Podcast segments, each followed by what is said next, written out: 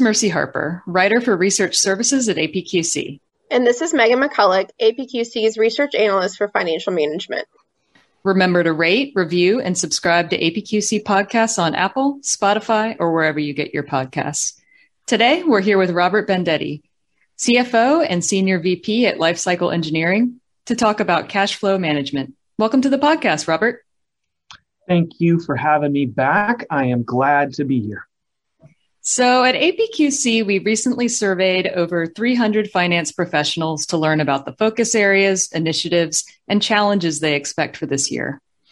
One of the top focus areas that came up was cash flow management.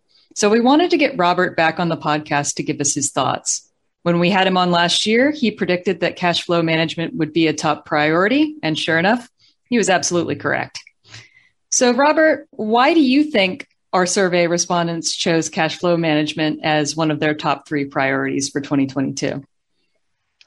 Well, I think it's always important, but never more so than in a season that I think we're entering, where we're in a raising interest rates environment and also increased inflation. So, to take a layer on that, is that the cheap and easy money is running out and that season's kind of over and we're entering a more challenging season. And cost of waste and inefficiency is going to go up dramatically.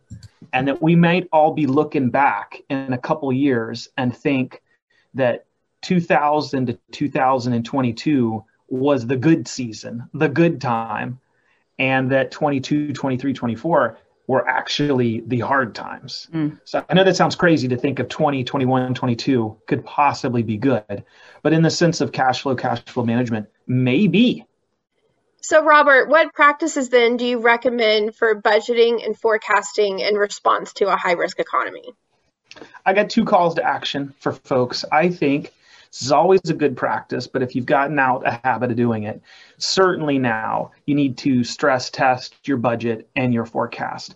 Whatever key assumptions that you have in your your budget and your forecast, here is the time to do some scenario planning and some very small changes can have some massive impact in the result.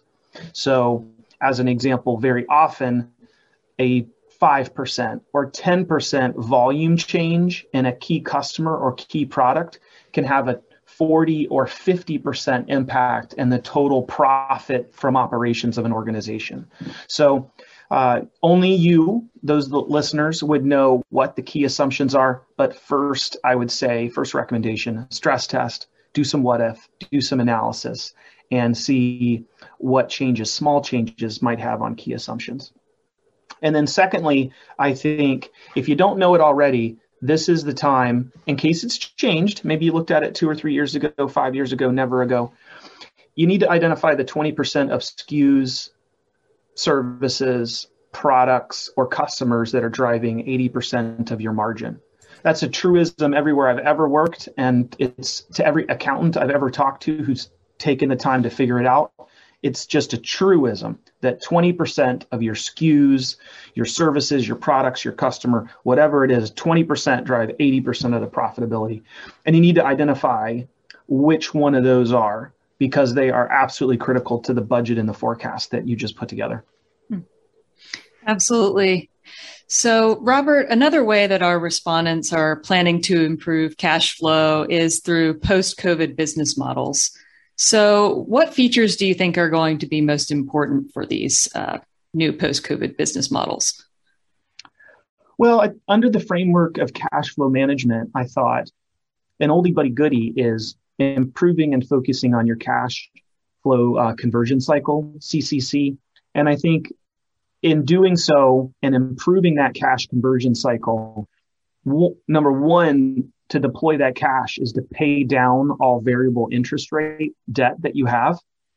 If it's fixed, awesome, keep it right. It's, these rates are never going to be this low again. But if you have variable interest rates on, say, a line of credit or your asset-based lending, as we we drive for high performance cash flow management, deploy that, and number one, pay down any variable interest rate uh, debt. Uh, number two is, I think if this is all true, if some companies are going to have some challenges, some industries are going to have some challenges. We're in for a tough season. Well, then I think at some point there's going to be opportunities, some discounts, if you will, on training, maybe some talent, some tech. And so if you are working on cash flow management and profitability, you, you might be able to find some bargains and invest that. So pay down the debt. You're going to have money left over. What do you do? Invest it in training and in talent and in technology. This might be to, t- the season to do it over the next couple of hmm. years.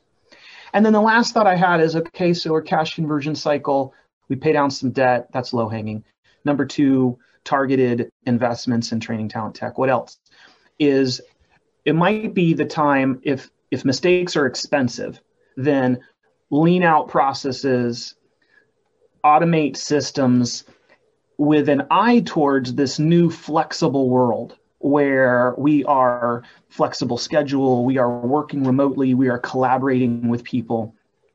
Uh, that systems might have changed, processes might have changed in the past two or three years, might be worth a relook in leaning and process improvement and leaning systems in this new environment. Uh, and that could be as simple of uh, two examples to kind of illustrate that. I thought I allow uh, we have team members now that work Monday through Friday or Tuesday through Fridays. Some work in the office all the time. Some work in home. That all kind of flexibility going on, and something as simple as as approvals that you could have one level of approval in a, a position that only works Monday through Thursday, and then the next level of approval only works Tuesday through Friday. And you could just you could you could miss out on two days of productivity because the system is just waiting for these roles to hit approve, but they're not around because of just a overlap. Uh, or documentation. Maybe your processes and systems were set up for documentation in a physical form or documentation on prem, and now everybody's off prem and it may be worth a new look at maybe something as simple as approval routing or documentation standards. Because if the process has changed maybe the rules need to change. So those are uh, some some things that i uh, i think just come off the cuff of sort of the new world under the framework of cash flow management. What factors do you think are most important for transforming to the new business models? So how do our listeners get there think the first step is, and this is going to sound so basic and elementary, but the group really does need to decide that there is a uh, that there is external change, maybe change being forced upon you, or that er- internally there is a draw or a pull for change. And that may sound so simple, but I have worked at places where there actually was strong disagreement within the executive team or leadership that there was even any kind of push or pull towards change. So I'm just going to start there. That would be a nice beginning. And then number two, assuming that there is some agreement with the leadership of the decision maker, the champions of the change, this push or pull of change, I would start with the champion, the leader of the change who's been tasked with it, to think not only about the process and the end goal, but the the the communication and have a, a detailed change management plan and that that be two-way and inclusive. I think it's important always important but never more important. And when when you do it it's it's really obvious and it's a success. And if you don't it's really obvious and it's brought up. So communication two-way and inclusive ch- change management, I think is really important. And then a recommendation for that thought leader, you know, if Julie's listening right now and she's like, all right, uh, we all have decided for change. I'm leading the change and I agree with you. I want inclusive two-way communication. What is an example? I, I think one of the practices I really love, and there's a bunch of change management principles out there and they're all great. One I really like it, the that deals with the people side of change is ProSci. I don't know if you all ever mm-hmm. heard of that ProSci management. They handle that and really speak to that people side of change management and leading with the the radio that that employees want to know what's in it for them. That it, we all, our favorite radio station, if you will, is WIIFM. What's in it for me?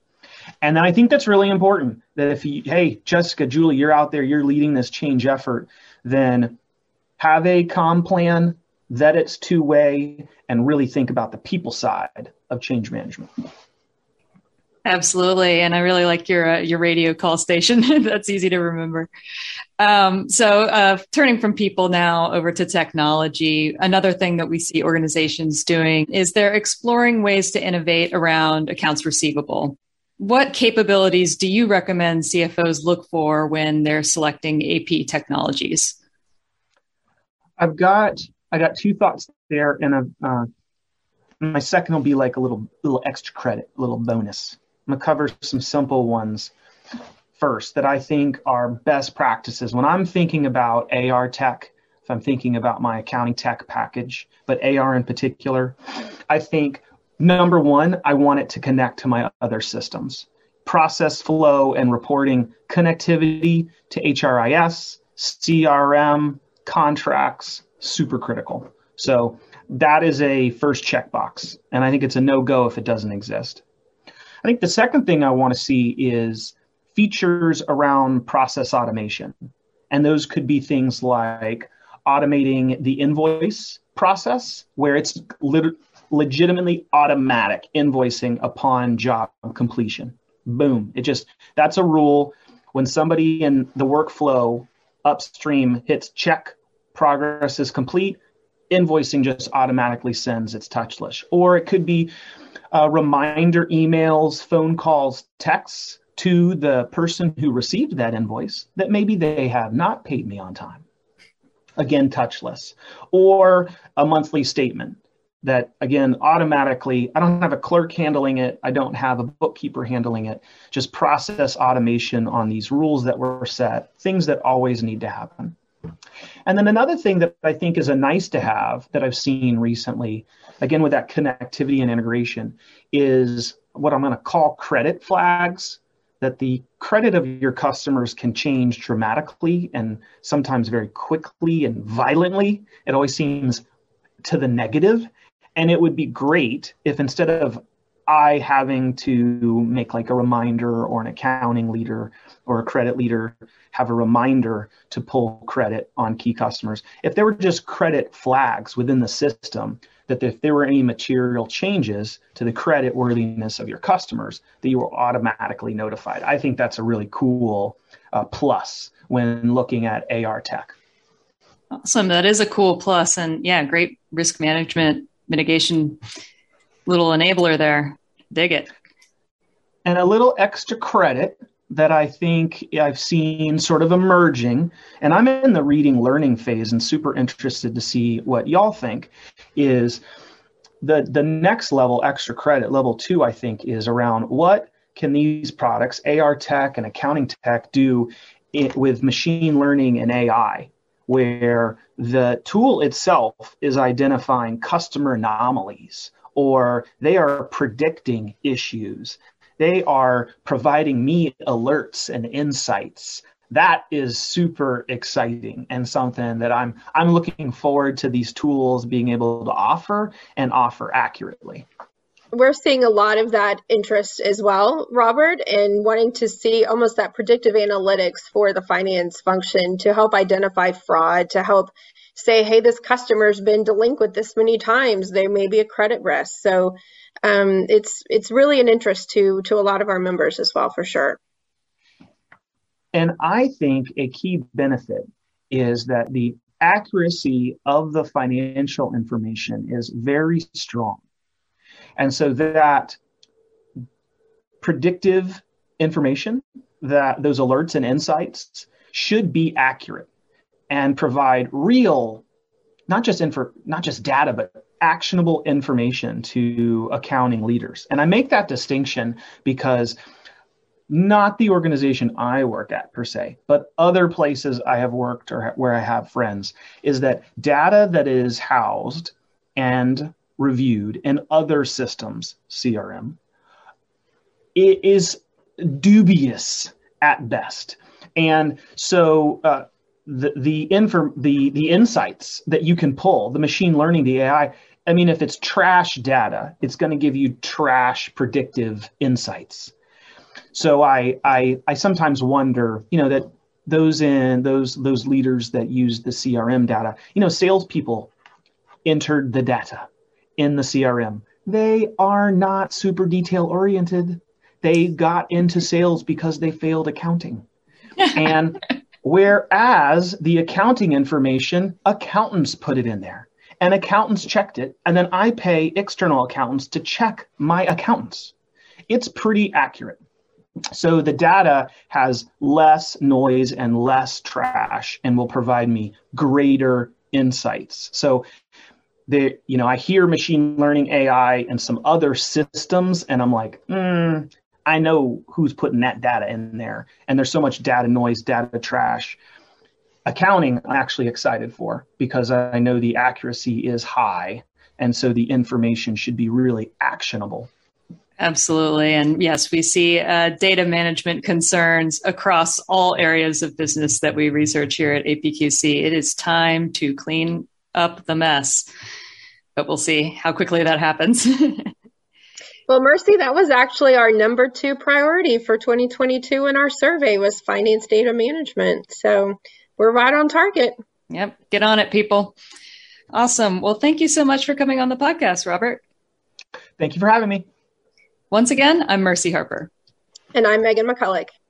Thanks for joining us for this APQC podcast. Please go to apqc.org to learn more about our research, and we hope you have a great rest of your day.